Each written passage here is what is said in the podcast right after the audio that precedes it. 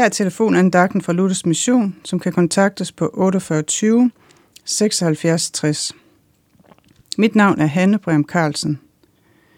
En klippe er stor, tung, robust og står fast, selv i det værste stormvejr.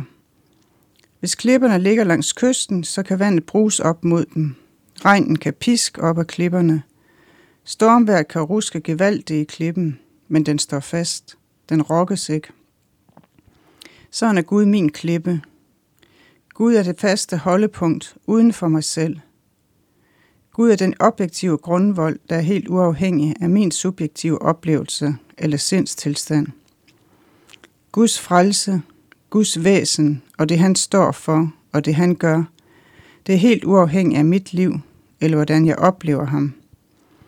Gud er fuldstændig suveræn og handler helt uafhængig af, hvad der sker i mit liv. Det er så godt at vide, at han ikke svinger eller ændrer sig, afhængig af ydre ting her i livet. Han er altid den samme. Han griber fat i mig.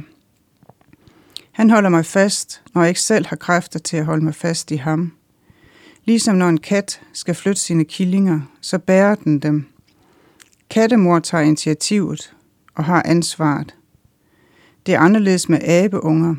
De skal selv hække sig fast til deres mor, når de skal bevæge sig rundt. Her afhænger det af ungernes egne kræfter og initiativ. Gud bærer mig. Gud tager initiativ og handler. Han løfter mig op på den klippe, der er for højt til, at jeg selv kan komme op på den, som der står i salme 61, vers 3. Når mit initiativ eller mine kræfter ikke er optimale, så bærer Gud mig. Når klippen eller den trygge tilflugtssted er alt for høj for mig selv til at kravle op på, så løfter Gud mig derop. Det siger han i salme 27, vers 5. Han skjuler mig i sit telt og løfter mig op på klippen. Den klippe, der er for høj for mig selv at komme op på, der løfter Gud mig op, og så er jeg i sikkerhed. Så har jeg fast grund under fødderne. Så er jeg et sted, hvor det er trygt og holdbart at være her i livet, på gode dage og dejlige dage, og på svære og smertefulde dage. Og mest af alt, jeg er på den klippe, der holder og står fast igennem døden.